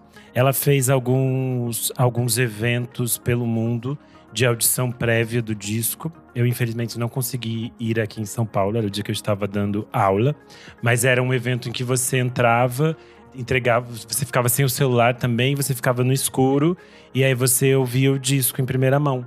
E eu acho que essa experiência deve ter sido assim absurda porque é um disco muito lindo assim. E é muito interessante como ela caminha por vários universos. Tem assim umas faixas que é tipo um rocão assim pesado que Total. com outras pessoas ia ficar muito cafona e que com ela fica assim absurdamente chique assim, muito bonito, muito bonito. E minha amiga Isadora, o que, que é o show Ai, desse disco? gente, o Renan falou, né, amiga? Vai ouvir que você vai gostar. Gente, que álbum lindo. Eu fiquei passada. Eu fiquei passada. Porque quando eu olhei, né, 41 minutos, eu falei, putz, será que vai ser denso? Assim, gente, passou rápido, acabou, assim, deu, rápido. acabou. Juro, tipo, quando aí começou a tocar, outra é, entrou numa playlist lá, deu. Ué, acabou? Tipo, achei muito bonito, cara. Nossa, vai se fuder. Quando, quando se propõe a fazer um negócio tipo, que tem um conceito, que traz uma história, uma vivência. Gente, fica. De verdade, tudo fica mais bonito, tudo faz mais sentido. Tipo, puta que pariu, cara. Que álbum foda, na moral. Eu ia falar exatamente isso. A gente teve um monte de lançamentos muito bons esse ano, assim. O eu ano não tá gostei repleto de ano. Ah, eu, Eu tô gostei, gostando desse ano, juro por Deus. Ai, amigo, eu tô achando. Eu tô com a Mas eu acho que Nada. tô achando Mas eu bem acho que, em assim. comparação com o que ela apresenta dentro desse disco, é tipo assim, ela tá aqui em Não, cima e a galera tá muito. muito aqui embaixo. Muito, muito. É, muito. a- os singles já eram bons, né? It Must Change, Silver of Ice e é, Why Am I Alive Now? Mas o que eu Nossa, mais gostei ali é aquela. Can't. Eu acho essa música fantástica, lindo. porque ela tem uma Eu levada ainda de não marquei soul, os rock. nomes. É, eu gosto aqui muito de do. Scapegoat, que ela tem aquele final com umas guitarronas fudidas Nossa, de boa. essa foda. Rest eu achei assim excelente. Eu acho que é, eu acho que assim, Ai, Rest é maravilhosa. é muito boa. É. Eu acho que tematicamente ele não traz assim nada de muito revolucionário. Eu acho que muitos dos temas que ela aborda aqui, ela já vinha abordando em outros trabalhos, que é essa questão de valorização desses, desses personagens ancestrais da comunidade LGBTQIA+. Aqui ela traz algumas questões políticas e até ambientais Sim, que ela já tinha sim. explorado no Hopeless, mas eu acho que é tudo trabalhado de uma forma tão bem trabalhada Ai, é assim que assim conciso, né? é, é muito conciso, bom assim, os tipo, arranjos, tudo muito muito bom. Nada mesmo. sobra, nada Não, sobra. Nada sobra, é Tipo, verdade. Cara, nada. so- Tipo, é tudo muito on point, assim, tipo, a sequência das músicas. Mesmo que tenha umas horas que.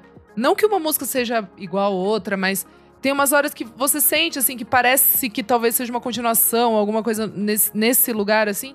Não enjoa, tipo, é- é, não, não fica solto, assim. não- você não fala, tipo, ah, tá, parece que é mais uma música. Não é nesse lugar que eu tô querendo dizer. É meio que um, um gancho, assim, que uma coisa vai levando pra outra. Nossa, eu achei muito bonito esse álbum mesmo. E é, é muito interessante como a voz dela sempre foi absurda de Nossa, linda. espetáculo. Mas ela tá num ponto, assim, muito interessante. Porque eu acho que a gente ficou muito tempo que ela tava é, brincando com essas coisas eletrônicas, em que ela modificava a voz, fazia outras logísticas, né? Também era um processo que ela tava fazendo. Mas eu acho que é muito interessante ver de- ouvir de novo a voz dela, assim, límpida. E daí você fica absurdado, porque você fica assim, meu Deus, é tão bonita e é tão perfeita que é a, a história lá de que a Marina Abramovic falou: quando eu morrer, eu quero a Noine cantando no meu velório, porque é a voz Jura, mais linda que eu já vi no mundo. E é, tipo, absurdo, assim. É realmente uma voz incrível. Que assim. Eu queria que ela pudesse é, vir de novo pro Brasil pra gente poder ver ela ao vivo. Sim. Ai, vamos torcer aí. E vamos pra música da semana, porque a nossa queridíssima Luísa Lian está de volta. Ela anunciou um novo álbum de estúdio, primeiro em cinco anos, Sete Estrelas, Quem Arrancou o Céu. O disco sai no dia 28 do 7 pelo selo Risco e pela ZZK Records. Tem produção do Charles Tixier, foi produzido ali em parceria entre eles dois apenas. E para abrir caminho para esse novo disco, ela lançou essa música que é Maluca, Eu Estou Aqui, confesso que quando a nossa querida amiga Francine Ramos mandou para eu escutar antes, eu levei um baque, assim, porque eu não tava esperando que fosse nessa direção. Eu acho que eu tava ainda com, meu, com a minha cabeça muito ancorada no azul moderno. Sim. E essa Sim, música também. vai para umas direções assim completamente malucas, mas eu acho que ela é muito é, é, quase agressiva em alguns pontos, assim reflexiva. Fala muito sobre o período em que ela foi composta, né, em 2019, ali no ápice do governo Jair Bolsonaro, pré-pandemia, com uma situação de desespero, de, de incerteza tomando conta do país. Eu acho que ela captura muito o espírito do que da época em que ela foi produzida, mas ela deixa essa coisa meio de o que será que vem aí nesse disco novo, né? A própria Luísa falou que era uma du... eu conversei com ela no Instagram, ela falou: "Cara, eu tava até a última hora, eu não tinha certeza se eu deveria lançar essa música como single, o que que eu tô fazendo aqui, mas eu estou curiosíssimo para esse trabalho que chega logo mais. O que que vocês acharam, meus amigos? Nossa, eu gostei bastante. É uma coisa bem agressiva mesmo, como você falou. E na questão de sample, principalmente lá pro final, que vira uma coisa maluca, cheia de Tem até João recorte. Kleber. É. E é, tipo, tudo muito, muito processado, assim, tipo, de, de um jeito quase, sabe, vídeo poop de, de YouTube, assim, é, é quase isso, assim. Mas no contexto da música faz total sentido, assim, acho que as coisas que ela traz ali, né? Eu não sei, pra mim me parece o azul moderno on drugs, assim, tipo, um negócio levado muito mais pra crack. frente, sabe? É. Pra mim, me lembrou um pouco as coisas da. as experimentações que a Jussara Marçal vinha fazendo, assim. Eu acho Também. que Ah, um diálogo de recortes. sentido. De É, coisas. Mas eu acho sempre muito interessante que é isso. A Luísa Lia tem uma, uma forma de produzir, de compor, que a cada disco ela nos leva por um caminho novo, assim. Uhum. Você pensa que conheceu algo, e daí eu acho que é muito interessante isso que cria a curiosidade de a gente esperar pra ouvir o disco. Porque ela também funciona sempre como uma narrativa. Eu acho que os discos dela sempre nos contam algum tipo de história. Uhum. Então eu acho que a faixa só me deixou mais curioso pra ouvir o disco completo. Perfeito. Vamos lá, minha amiga Isadora Almeida, o que trazes como dica hoje? Ai, amigo, essas eram as minhas dicas. Sem dicas. Boa. Nick Silva, o que que você traz? Bom, duas diquinhas rapidinhas. A primeira é um single novo do Mick Jenkins, que é um rapper norte-americano que fez coisa bastante legal ali em 17, 18, eu acho. Ele lançou uma série de EPs ali que eu gostei bastante. 1917, 1918? Aí depois disso ele ele continuou lançando coisas, mas coisas que não me agradaram tanto assim. Mas ele voltou com uma, uma faixa bem boa, que chama Smoke Break Dance. Esse é o primeiro single dele, né? Do, do novo disco, chama The Patience. E vai ser lançado no dia 18 de agosto. É, parece ser interessante, assim. Acho que ele voltou com, com coisas legais. E minha segunda dica é, uma, é tanto uma live quanto um disco. É o Tormoa, o Mahal Live at Big Sur. Amigo. O, o disco em si, acho que tem uns 40 minutinhos, é maravilhoso, assim, é o Mahal, né? O último disco dele lançado. Nem isso, é 38, 39. É, então, é, é o disco do ano passado tocado ao vivo. E é sempre muito legal ver o Tormoa tocando ao vivo. É, E você não vai falar que a imagem de capa é do nosso amigo? não só a imagem de capa, o vídeo todo. É, O vídeo todo. Que aí, sim, tem uma hora e tanto, eu fiquei vendo, e é maravilhoso, assim. Ai, É, quero ver, não vi ainda. foi gravado, né, entre, entre parcerias, com o nosso amigo Gabriel Rolinos. É, ele ele chega a aparecer em alguns momentos dentro do, do vídeo ali, é bem, bem divertido. É, e foi gravado no Fernwood Resort, é, lá no Big Sur, na Califórnia. É, puta, é maravilhoso, assim, pra quem conhece as coisas do Rolim, né, sabe como ele usa, tipo, vídeo analógico e essas é, intersecções com, com arte meio que generativa, assim, é, é muito bom. E, enfim, é isso, assim, são minhas duas dicas, vale muito a pena. Intersecções, arte generativa. Palavras novas aqui hoje. Não Ah, é muito bom, né? A gente tem que trazer aqui. O podcast é cultura, né? Boa. Renan Guerra, eu quero saber as suas dicas e principalmente o que achastes do novo disco da mamãe PJ Harvey, I Inside the Old Year Die.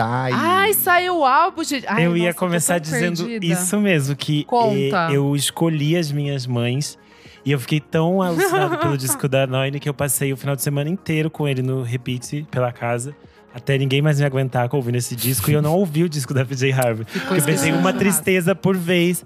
Aí eu falei, depois eu guardo da PJ Harvey, porque eu sei que ela, ela pede meu tempo também, entendeu? E aí eu Sim. acabei só ouvindo singles além do disco da Anone. E ainda não escutei o novo da PJzinha. É, mas de singles, saiu o novo single da Naira Laís, que é uma artista aqui de São Paulo, ela é do Nebulosa Selo. Ela lançou uma faixa chamada Noite Vem. É meio pop, assim, com algumas referências de RB. É um trabalho bem interessante, tem um clipe bem bonito, então vale a pena conferir. Quem também lançou single e me surpreendeu, porque as minhas expectativas estavam baixas, é a Pablo Vittar junto com a Lia Clark, com Sereia. Achei bem divertido, achei tipo ok, aquilo que a gente espera, música pop para dançar, legalzinha. O clipe bem legal, achei bom. Porque as, as coisas que a Pablo tava fazendo não eram tão legais, então. Mas estou bem ansioso pelo disco de remixes da Pablo, parece que vai emocionar.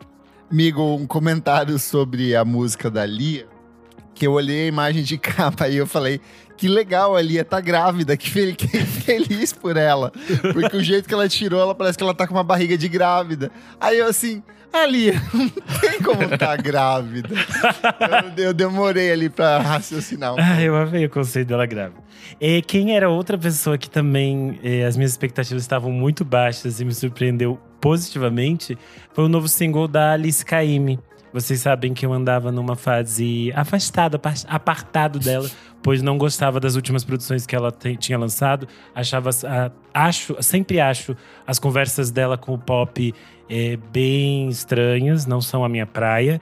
E fiquei muito contente que ela se uniu a Josiara no novo single chamado Caravana. É uma Concordo. faixa de composição do Alceu Valença e do Geraldo Azevedo. Eu acho que a voz da Alice Caymmi é, e a estética dela, todas as coisas que ela produz conversam muito com esse tipo de canção.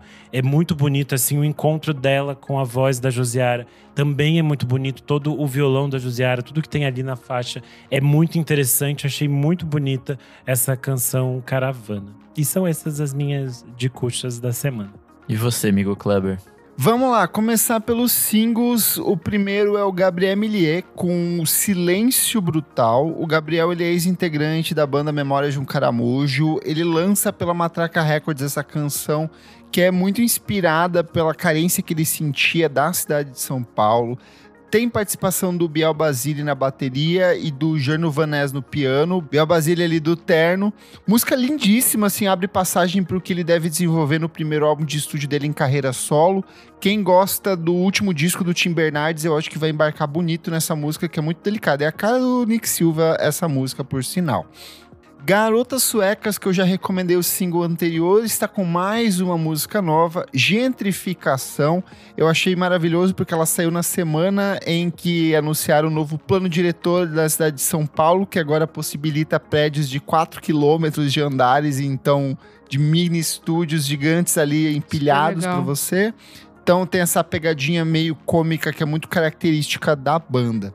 Indo pros discos, eu acho que a coisa que eu mais ouvi além de Enony nos últimos dias é o novo álbum da El Mato no Policia Motorizado, o Super Terror. E tá aí, amigo? Muito bom. Eu gosto muito deles. Eu tenho uma, uhum. um, um, carinho muito grande. É uma das bandas que eu ouço lá desde os anos 2000 Roqueiro, nos EPs. latino. Cara, é um disco que tá muito bom, assim, aquele disco com cheiro de indie dos anos 2000, mas com um fundinho de synth pop ali dos anos 80. Então, para quem nunca ouviu o trabalho da banda, recomendo muito. Eu acho que é um disco bem gostoso de ser iniciado ali. Julie Byrne, cantora que eu gosto bastante, voltou após seis anos com The Greater Wings. Aquele disco de folk atmosférico, do jeitinho que a gente gosta.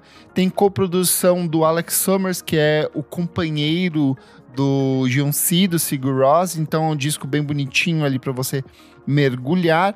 E PJ Harvey eu também ainda estou absorvendo a Inside the Old Year Die. Eu acho que semana que vem a gente traz uma resposta se gostamos ou não gostamos. Ele é bem mais silencioso, ele é, é menos a fase roqueira e mais a fase contemplativa. Que de vez em quando ela vem.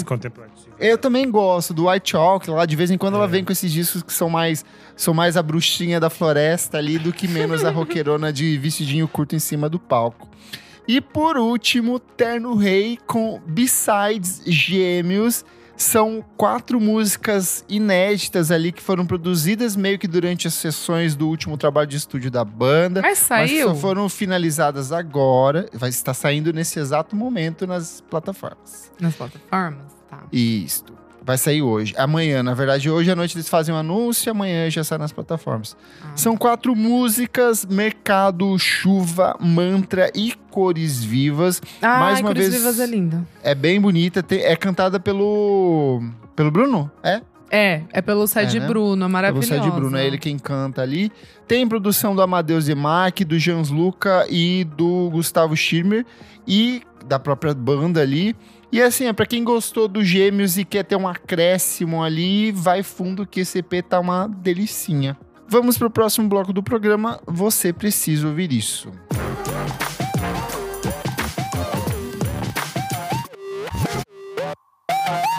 Começando o nosso terceiro e último bloco. Você precisa ver isso. Renan Guerra, o que, que é esse bloco?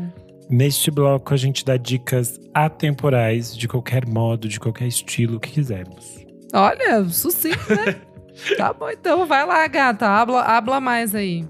Bom, esse final de semana, agora a partir de amanhã, dia 14, começa aqui em São Paulo o MUBI Fest. Vai acontecer lá na Cinemateca. E eles vão exibir várias coisas. Tem alguns filmes é, lançamento, como o novo filme do Ira Sex.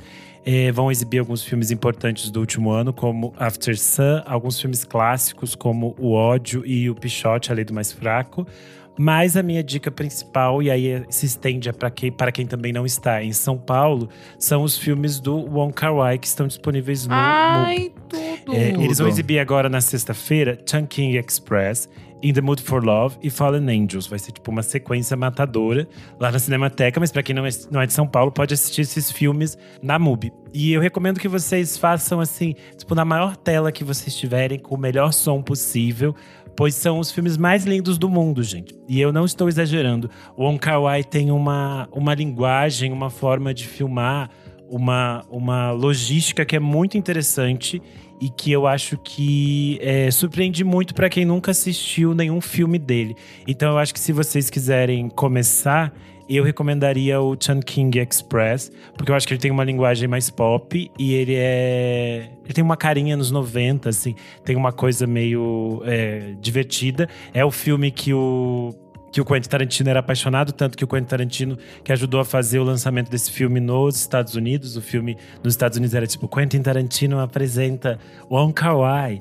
Aí depois eu acho que o Fallen Angels é a sequência, é como se fosse uma sequência à noite do Chan King Express. E o In the Mood for Love é tipo assim, a coisa mais absurda que ele já fez. E eu acho que é bom para quem está apaixonado, para quem sofre por amor, para quem sente as emoções à flor da pele. Tanto que em português o nome é Amor à Flor da Pele. São filmes muito bonitos, as cores do Wong Kar Wai são muito lindas, as trilhas sonoras também são absurdas.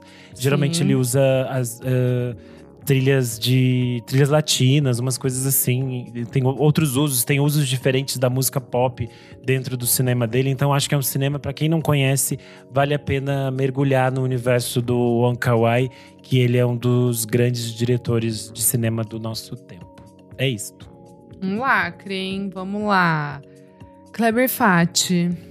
Gente, minha dica é uma dica turística. Fui visitar a minha Hum. família né, na última semana e é muito curioso que eu cresci em Itaipulândia ali, é um município que fica a uma hora de Foz do Iguaçu. E eu quero falar sobre Foz do Iguaçu, que é uma cidade maravilhosa para quem gosta de turismo. Ah, Tem vários Sempre atrativos. É uma cidade que eu recomendo muito. Tem vários atrativos turísticos, mas é que assim, como eu cresci na região, você acaba meio que conhecendo tudo, você nunca vê como um ponto turístico sim, interessante. sim. É, no último final de semana, eu fui num lugar que eu ainda não havia ido com a minha família, que é a Mesquita, que tem em Foz do Iguaçu. Tem até guia, é, é bem, bem legal, gostei demais, assim, do passeio. Mas olha, em Foz do Iguaçu, você tem é, Eu recomendo que você pegue pelo menos uns cinco dias ali, para você poder fazer tudo com mais tranquilidade. Dá para fazer em três, mas é que é bem puxado algumas coisas. Você pode tirar um dia para ir na usina de Itaipu, um outro para você ir no Parque das Aves, um outro para ir nas Cataratas de Iguaçu. Tem o Marco das Três Fronteiras, tem um museu de cera com estátuas de cera de pessoas que realmente parecem de cera, que não parece aquelas estátuas bizarras que você tem em alguns outros. Tem o templo budista que eu fui de novo nesse final de semana com a minha família, é lindíssimo. A mesquita muçulmana, dá pra você fazer aquela estica gostosa pra fazer a muambada no Paraguai. dá pra você ir pra Argentina, inclusive eu acho que as cataratas da Argentina são muito mais bonitas do que as cataratas do Brasil. Eita, Briga! Briga! Ai, rivalidade entre países. Hum, É porque a, a, latinos. a das da Argentina, você vai meio que quase Mas do onde lado é? da queda. É do lado, é literalmente do lado. Assim, você pega uma rua e você vai, uma estrada e você vai pro. Ah. No caminho que você vai para as cataratas de Foz do Iguaçu, você pega um, vira direita e segue em direção à Argentina. Você faz, passa a fronteira ali tranquilo, não precisa passaporte, só documento normal. E Estamos você vai para lá. O Tipo, problema é, meia hora, assim? Tipo uma meia hora? é a mesma coisa que é mais perto do que ir para as cataratas da do Brasil, inclusive. É tipo do- é bem mais perto o que acesso. assim. loucura, amigo! E aí a questão é que, como é do lado da queda lá, várias vezes quando tem período de cheia, já aconteceu de, tipo, isolar e não dá pra você passar porque, tipo, a queda vai por cima do negócio. assim. Então, assim, é, É, as cataratas do Iguaçu do lado argentino é o plot de é, Happy Together, do Wong Kar Wai. Os dois Aí, personagens, ó. o sonho deles é visitar as cataratas. Aí eles ficam armando o filme inteiro pra chegar nas cataratas. É muito lindo Ah esse filme também. Também está na MUBI.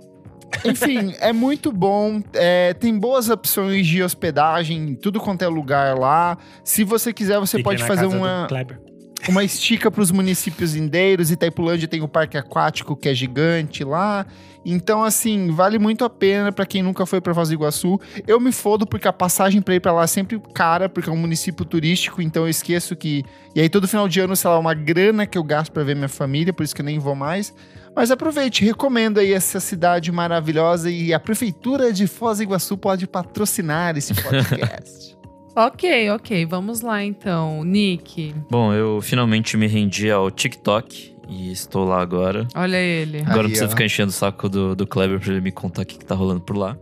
Agora, se ele pode parar de mandar o vídeo que saiu três meses antes, depois ele mandava, que ele via no Instagram, sei lá. Eu fui impactado pelo perfil do Bauer, aquele produtor americano que fez o Harlem Shake e tudo mais. Ele faz música boa hoje em dia? Não, mas faz conteúdo interessante no TikTok. É, tem vários vídeos dele falando sobre sample, assim, tipo, sobre a arte do sampling. E dele, sei lá, vai de Daft Punk a, a sei lá, tipo, Dr. Dre, sabe? Então, tipo, tem muita coisa. Tem Eminem, tem, enfim, tem bastante coisa interessante. E é legal ver ele falando sobre isso, assim, tipo, como, como a música original vira um, um sample, onde ele recorta, como acelera e não sei o quê. Ele fica geralmente com o, o, o app dele lá de produção e, e mostra como faz, então é super divertido ver, ver isso na prática, assim, de como foram feitas algumas das músicas que, que a gente gosta. E é isso. E você, amiga? Gente, eu simplesmente amassei a segunda temporada de The Bear. Puta Ai, que eu tô pra ver, amiga. pelo amor de Deus. Mas ainda não, Não, estreou só vou na- falar que a oficialmente, arte. né? É, a gente encontrou aí. Cara, Porque no Brasil eles fizeram uma é, é super legal, burrice, né? né, de lançamento. A, a plataforma, a, pla- a plataforma que traz o título para o Brasil simplesmente demora dois meses e meio para traduzir o negócio. Então quer dizer, Eles acabaram Gente, com as legendas da internet pra isso. gente, não, não tem condição, tipo, mesmo assim. Pirataria Enfim. É, não vim aqui pra falar deles. Vim pra falar dessa série que é maravilhosa. Meu Deus, como pode. Melhor que a Tipo primeira. assim, ai, não sei se. é- Não é, não é melhor. São diferentes. Cada uma tem seu lugar especial no meu coração. Mas eu gostei muito dessa. É que assim, como deu muito certo essa série, aí agora tá naquelas de tipo entrar artista famoso, sabe? Uhum. Tipo, daí eu já fico meio tipo, calma, galera. Tava tudo bem, tá tudo bem, não precisa. Calma. Mas tem um episódio de uma hora é, que é muito legal, assim. Não vou dar spoiler, mas é, conta um, pouco sobre a família do, do Bear, assim, tipo, que. que O Carmen. Você vai Eu ter- amo que você ele vai- chama você- Carmen. Carmen. A Ele gente é vai. Carmen. Jeffrey. Jeffrey. Jeffrey. Olá, Jeffrey. É, e o que. Meio que o, o, o que se passou, e aí a cada, né, a cada capítulo, a cada acho que é temporada, a gente vai entendendo um pouco mais sobre a família, entendendo as batalhas deles, e eu fiquei muito em choque, me deu umas crises nervosas. de ansiedade. Então, é muito coisa de família italiana, maluco, assim, que grita. E aí eu vi muita coisa, assim, da minha família, sabe? Como ela é italiana. Ah, Ela é italiana, a mama. É, A enfim, nona. gente, mas eu gostei bastante. Eu, gostei, eu não quero ficar falando porque vocês não viram e enfim. Mas ai, gente, que série perfeita e a trilha sonora, juro De por novo, Deus, né? quem que fez aquela já é é- Não, foda. amigo, é que não, é, é absurda, só que essa, cara, é completamente sem noção. É completamente sem noção. E na lojinha que eu assisti, vai aparecendo, né? Porque eu tava lendo a, a legenda em inglês e aí aparece a, a- a música, né? E aí, tipo, você vai lendo os nomes, assim, tipo, dos artistas, você vai, tipo, gente. Sabe, David Byrne, Dirty Column, Taylor Gente, mas Swift, que legenda tipo, boa que você pegou, hein? Que mostra até a música. Porra! É Ô, aquelas, ô, sabe? Star Tipo, Plus. song, tipo, que aparece. É, ah, sim. tem a te- letra. ah, amigo, porra. a legenda Pô. de coisa, tá? Você entendeu? É, é. Enfim, é insano. Insano, assim. A trilha é completamente insana. Insanos e- foi quem Ela veio em inglês, ela não viu em português, não E tem no dá- Brasil. e Ela dá- viu, ela como é tava fora, por isso que ela viu em inglês. Isso, isso. e aí dá toda uma outra camada, assim, porque tem umas cenas que, gente. Ai, como pensaram na música, sabe? Ai, são muito profissionais mesmo. Tem gente que é merecem paga pra isso, Isadora. Tipo, tá com um Exato. trabalho, sabe? É, Eles só que ultimamente tem muita gente que é paga e não faz a coisa que deveria fazer. É muito fácil você falar, quero ver você falar, né? É, Tati Eu quero fazer, eu tô É, procurando aí um emprego, se quiser Muito me fácil falar, fazer quero ver falar. Comentários referentes à última edição do nosso programa. Não é um grupo, é um super grupo onde eu perguntei lá no nosso Spotify qual é o seu super grupo favorito e o Henrique Mania falou: tinha um super grupo com a Joss Stone e o Mick Jagger e mais uns caras. Eles tinham uma música que tocava sempre na rádio. E o JC Eclético respondeu: Henrique Mania, esse é o Super Heavy com o Mick Jagger, Joss Stone, Damian Marley, Steve Stewart do Eurythmics e o A.R. Raham, sucesso de J-Ho com Nicole Scherzinger. A música é Miracle Worker. Abraços. Essa parte que você tava falando, você tava igual o moço do vídeo falando do som, falando. Ah, no- Ai, gata, foi lá Jagger, que eu leio em inglês, olha lá. Dan É, Dave Você ouviu? Scherzinger. chega. I get No Instagram in do- para, deixa eu concentrar. No Instagram, o Rafael Farrael. É assim, não estou falando inventando. Rafael Farrael. Eh, comentou: Não sei se conta como supergrupo, mas baforei bastante o You Plus Me do Dallas Green, a.k.a. City and Color, e Pink. Ah. Outra cafonagem que eu gostei foi o Super Heavy. Mick Jagger, Joss Stone, Dave Stewart. Nossa! Nossa, Eu tinha que esquecido desse. Eu tinha Passada. Passada. Vocês estão me, vocês estão me O zoando, Kleber né? acabou de falar É. disso. Eu acabei de falar disso. Mano, Como assim? vocês... Não, deixa... Não, o que que a gente Eu, acabou de eu falar? acabei de falar disso. Ele tava lendo isso aqui, eu achei engraçado. eu Tá fiquei bom, amigo, mas eu não ele falou. lembrava na minha cabeça. Daí o Renan lendo, eu lembrei do- da foto até de promoção do negócio. É que a gente Nossa. ficou rindo do jeito que você tava pronunciando e esqueceu da, da informação. Exato, é E da informação. A gente, ficou- a gente fez um segundo bloco falando essa, esse grupo eu não lembrava, não- a gente não lembrou do Exato. programa que a gente gravou. Estamos citando hoje. Ah, que coisa! Baixa a ditadura que tem que ficar explicando eu risada, porra. Essa parte da leitura Vou de jogar o comentários celular é a no seu- parte no seu conceito, supercílio, hein? em que o conceito é Vou jogar. Ah, e o Rafael Fa- Farrael também comentou aqui um segundo comentário que é perfeito. Que também existe o maior supergrupo do Brasil, as Empreguetes, com Thaís Araújo, Leandro Leal e Isabel. Tudo. Perfeito. Vai voltar, vai voltar pro Que filme agora. inspirou Break My Soul da, da, da Beyoncé. Comentário do Clay, simplesmente Clay, ele falou na categoria K-pop tem dois supergrupos, Girls on Top e o Super M. O Lick Gas comentou: Vamos combinar que o Dave Grohl vivia fazendo projeto paralelo, né? Teve um outro supergrupo que ele participou chamado Probot, que tinha também o Lemmy Kilmister, Motorhead. Mas meu super, meu supergrupo favorito é o Electronic, tem o primeiro álbum deles em vinil. O Alexis Vaz comentou lá no Spotify, qualquer um que não forme uma quadrilha e roube outras músicas, tipo Diplo. Ó, comentário crítico, Meu político. Deus. Alail 5 On. Não sei ler esses nomes, gente, desculpa. Ele comentou. É que tá assim, Alail 5 On. Talvez tenha uma leitura, mas eu sou velho. É, ele comentou, muito massa o programa, só um ponto que o Kleber comentou que o Rashid hoje em dia não fala mais com o MC e o Projota. Não sei se foi brincadeira, mas é bom deixar claro que pode levar, porque podem levar a sério. Isso não é verdade, inclusive Rashid participou do show do Emicida no João Rock. E os três temores fizeram uma ponta em um show do MC desse ano em São Paulo. Tirando isso a meio episódio. PS, Mas 9 é mil anjos… recente. O quê? É recente isso, porque eles tinham passado um tempo que não se conversava.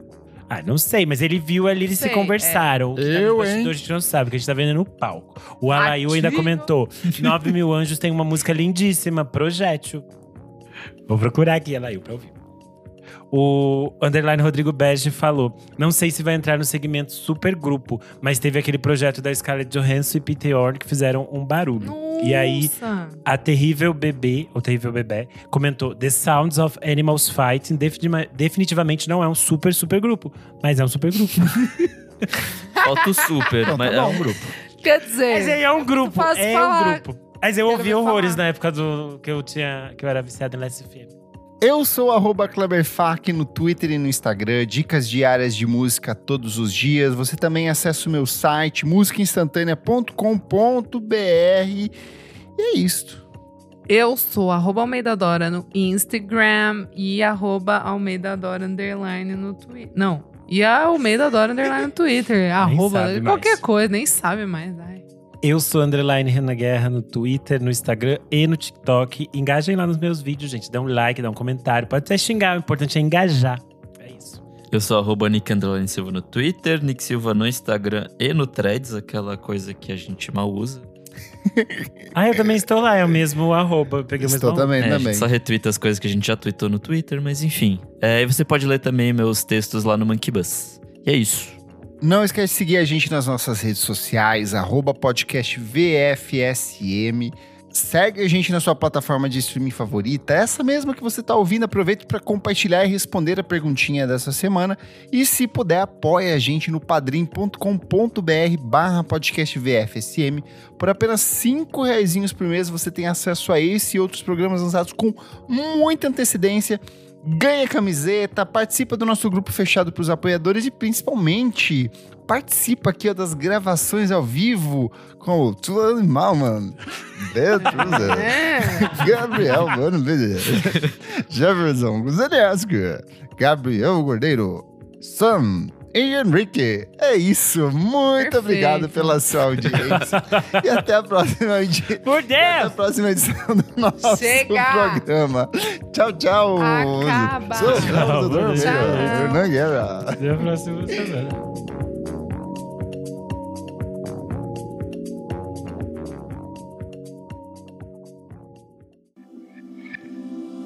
Esse podcast foi editado por Nick Silva.